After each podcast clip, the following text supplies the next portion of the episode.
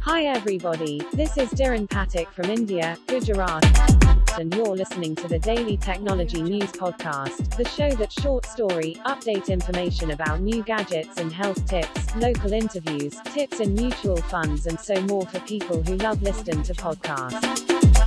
Only on my podcast.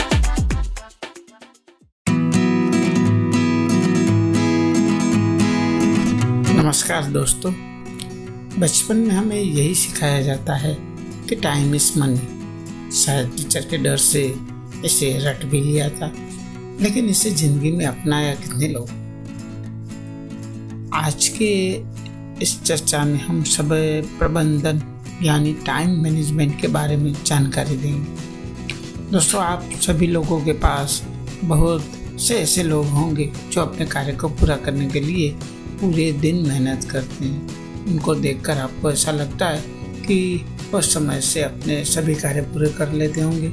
लेकिन जब उनसे इस बारे में पूछा जाता है तो पता चलता है कि इतने व्यस्त रहने के बाद भी वह अपने सभी कार्य को पूरा नहीं कर पाते और उनके बहुत से अधूरे काम रह जाते हैं। उनसे उनका कारण जानना चाहो तो केवल एक ही उत्तर मिलता है, किस समय कम मिल पाता है।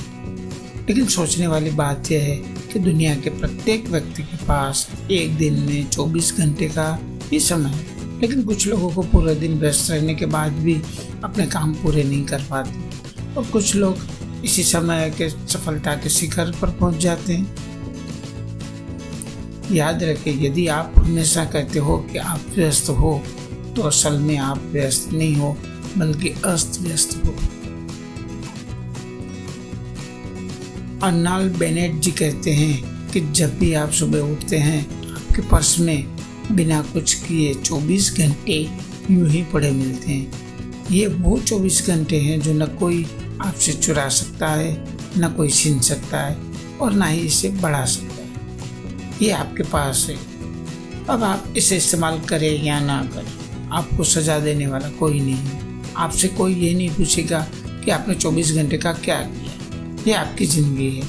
आपके 24 घंटे या तो जी ले या 24 घंटों को निचोड़ ले। तो आज हम बात करेंगे टाइम मैनेजमेंट की, जिसमें हम आपको शरद तिवारी के बताए गए टाइम मैनेजमेंट के दस महत्वपूर्ण टिप्स बताने जा रहा हूँ, जो आपको सफलता के शिखर तक पहुँचाने में आपकी पूरी मदद करेंगे। समय बचाने का सीधा रास्ता है कि मल्टीटास्किंग बने। अक्सर हमारी दिनचर्या के ऐसे बहुत से काम होते हैं जिसमें हम दो काम को इससे अधिक कामों को एक साथ कर सकते हैं। ऐसे कामों को चिन्हित करके हम अपने समय की बचत कर सकते हैं। आप रात में अगले दिन के लिए कामों की सूची बना लीजिए। यानी एक लिस्ट इनकी जो काम आपको कल करने हैं। और फिर इस लिस्ट को अगले दिन अपने पास रखिए। इससे आपको हर पल एहसास होता रहेगा कि आपको कितना काम अभी ख़त्म कर चुके हैं या कितना अभी शेष बाकी है। हर दिन रात में खुद अपनी टारगेट लिस्ट का मूल्यांकन ज़रूर करें, जिससे आपको पता चले कि बीते कल की रात को आपने खुद को कितना टारगेट किया था और कितने टास्क खत्म कर पाए। इससे दूसरे दिन आपको काम करने की स्पीड संभवत बढ़ा देंगे। माने या न माने, पर आज के समय में सबसे ज़्यादा टाइम लेता है सोशल मीडिया फेसबुक इंस्टाग्राम पर घंटों होम पेज स्क्रॉल करना। अगर कोई फ़ोटो या स्टेटस डाला है तो बार बार जाकर लिखें और कमेंट का वेट करना। सही माने तो ऐसी हालत में अगर हम फेसबुक से लॉग आउट भी कर देते हैं तो भी मस्तिष्क तुरंत वहाँ से नहीं हटा पाते। इससे हमारा बहुत सा समय नष्ट हो जाता है। एक व्यवस्थित टाइम टेबल ज़रूर बनाएँ। और सबसे ज़रूरी है कि उसे फॉलो करें अक्सर लोग बस टाइम टेबल बना लेते हैं और एक या दिन से ज़्यादा फॉलो नहीं कर पाते। मोबाइल पर घंटों चिपके रहने वालों से बचने का प्रयास कीजिए। खुद को यह समझने का प्रयास कीजिए कि अभी ये सब आपके और आपके भविष्य के लिए सही नहीं है।